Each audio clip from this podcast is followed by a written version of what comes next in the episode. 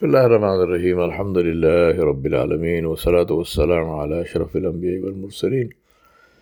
محمد رسول الله صلى الله عليه وآله وصحبه وسلم تسليما كثيرا كثيرا. فما بعد My dear brothers and sisters, I want you to first listen to the podcast uh, called Love, the Bridge to Allah, which uh, Umar will put in this podcast, which I did on in 2020. Listen to that very carefully. I was reminded of this by a new friend of mine here um, in America who's a revert to Islam. And he said to me that uh, he heard this podcast on a road trip and it really moved him, and uh, so on and so forth. And I couldn't recall uh, which it was. And but Alhamdulillah, thanks to my beautiful geeky friends, they document everything. And so, Alhamdulillah, Omar was able to find it. And when I listen to that podcast, I'm saying to myself, Ya Rab, Ya Allah, Ya Kareem, Ya Rahim, Allahumma innaka afuun Kareem, Allahumma innaka afuun tuhibbul afu fa'fu Oh Allah, you are the one, the forgiver, you are the one who forgives, and you love to forgive, so forgive me. I'm looking at myself and I'm saying that I am 66 years old. If I last until the 20th of October, I'll be 67. It'll start. When I look back at my life and I ask myself, what do I have to show to Allah subhanahu wa ta'ala as a token of my love for Him? I don't know what the answer is. I'm reminded of a teaching story in uh, in India. My grandmother, actually my aunt, uh, may Allah grant her Jannatul Firdaus hisab. She used to tell this story. And this story was about this guy called Sudama. Uh, he was a poor man, but as a child, his uh, mother and father they used to work for the king in the garden. They were gardeners, and this little Sudama used to work, uh, used to be there, and uh, he became a playmate of the prince, the son of the king. And of course, they grew up and they went their different ways. And Sudama, of course, lost touch with his uh, friend, the prince. And his father, who was working in the, gar- in the gardens, he got old, he retired, he left, they went back to their village. And that was the last that Sudama ever saw of the palace or of the king or of the prince. Meanwhile, the king passed away, the prince became the king. Sudama got married. And one day his wife said to him, she said, Look, we are so poor. We have nothing. We have we live in this hut with a grass thatched roof and we have we are, we are you know a lot of times we are starving, we have not even enough food to eat. And she said, You keep telling this story of how you were the playmate of the of the prince and so on and so forth. And she said, What's the good of all that? Uh, what's the point that you have you are the playmate of the king, uh, playmate of the of the prince, the prince is now the king. But what good what good good is that to us? Because we are starving. So big deal, you are the playmate of the king. Now this wife kept on nagging him. Uh, and she kept telling him, go and ask the prince for something. You know, go and give, ask him, ask him for something. Um, Eventually, Sudama just got tired of this. So he said, Okay, I'll go. So now he decided to go to the capital to meet the to meet the king. He wasn't sure that whether the king would recognize him and you know what would happen. But what he knew for certain was that uh, you don't you don't just go to meet the king barehanded. Now you take some gift of the king. But here was this man, he was so poor, what gift could he take? He had nothing.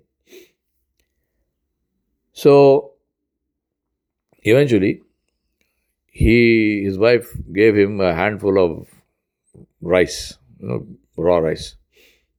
She said, This is what we have, so take this. Sudama tied it up in a little bundle and he went to the capital. He traveled many days. Eventually, he reached the capital. And once he reached the capital, he went to the palace of the king, and it was a struggle. I mean, you can imagine that poor guy, even you know, just to get inside. How would he get inside? There's soldiers, soldiers everywhere, and there's security and whatnot. And uh, who will believe this poor guy uh, who says that he wants to meet the king and used to be the king's playmate? So it took him a couple of days.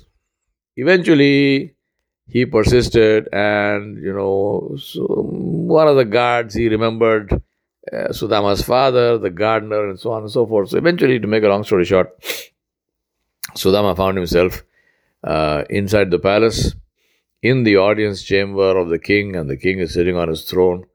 And uh, Sudama now is absolutely terrified, literally shivering. Uh, but now he's there, so he's got to go meet the king. So he went, and as he came close to the king, he saw the king got up from his throne and he came down to meet Sudama. And to Sudama's great surprise, the king asked him, the king recognized him instantly. And he told him, Where were you? He said, I have been thinking about you for so many years. I was thinking always about this little boy. We used to play together. You know, what happened to him? Where is this boy? And I had no means of tracing you. And I'm so happy you came. And the king embraced him. And Sudama felt so he felt so good about it, and also he felt ashamed because his clothes were torn. He was smelling of sweat, and you know. But the king seemed to have absolutely no problem with any of that. And the king took him and sat him down beside him, and the king said, "Okay, so what did you bring for me?" Because this is a custom in our culture. We don't go empty handed. The king said, What did you bring for me? Sudama had no words, he, he didn't know what to say. His tongue was frozen. The king persisted. He said, You came empty handed, you didn't bring anything for me. So Sudama, very, uh, you know, in a very sort of uh, hesitantly, and he looked very ashamed, he pulled out the little bundle of raw rice. And he said, Your Majesty, this is all I have. And this is what I got for you. The king took that. He opened the bundle of rice and he said, Fabulous, fantastic. SubhanAllah, this is beautiful. And he started eating the raw rice. He just put the raw rice into his mouth.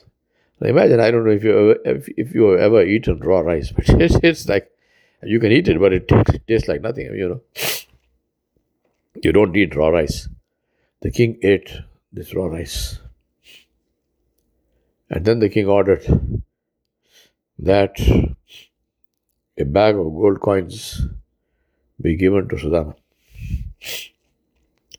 And when Sudama picked up this bag of gold coins, and he knew that this was this was wealth that he could never even dream of. And this was wealth that would not only take care of him and his family, but it would take care of maybe generations of them. And he said to the king, He said, Your Majesty, I have only one question. My question is I brought for you this little bundle of raw rice, but you gave me this huge bag of gold. Why? The king said, said Sudama, both of us are majboor. He said, both of us are, we are compelled. You are compelled. You can only give what you have. And I can only give what I have. You can only give what you have. And I can only give what I have. This is what I have. Take it. The reason I told you the story is, and you will understand it if you listen to the podcast first. Ask myself, what do I have to take for my Rabb? Jalla Jalalu. When I meet him. And the answer in my heart, I asked my Rabb Jalla Jalalu, who, who put this answer there. The answer in my heart is, Ya Rab, I could only bring what I have. And what I have are my sins. And you are the forgiver. You are the one who forgives.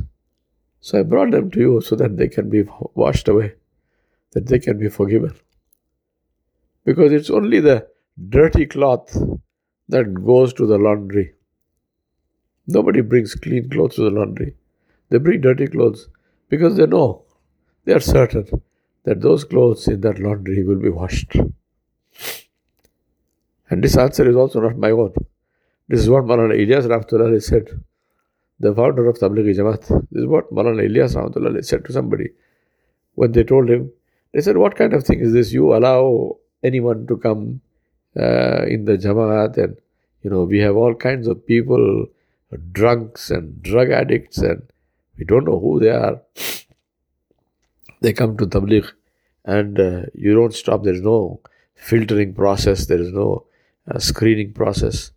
And Maulana Ilyas Rahmatullah said may Allah fill his खबर दूर he said कि धोबी के पास तो गंदा कपड़ा ही आता है he said हम धोबी हैं हम साफ़ करते हैं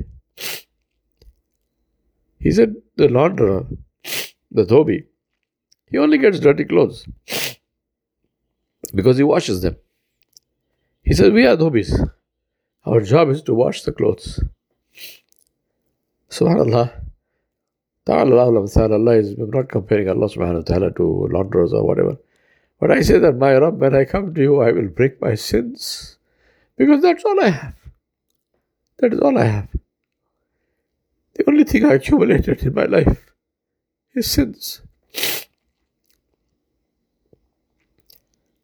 I will bring those to you in the hope that your mercy is sufficient for them in the hope and in the knowledge and the yaqeen that your mercy is sufficient for my sins, that you will forgive my sins, that you will open the doors of your rahmah and allow me to enter them.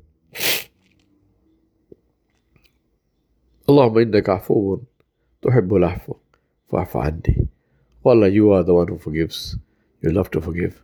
So forgive me. وصلى الله على نبي الكريم وعلى آله وصحبه أجمعين برحمتك يا أرحم الراحمين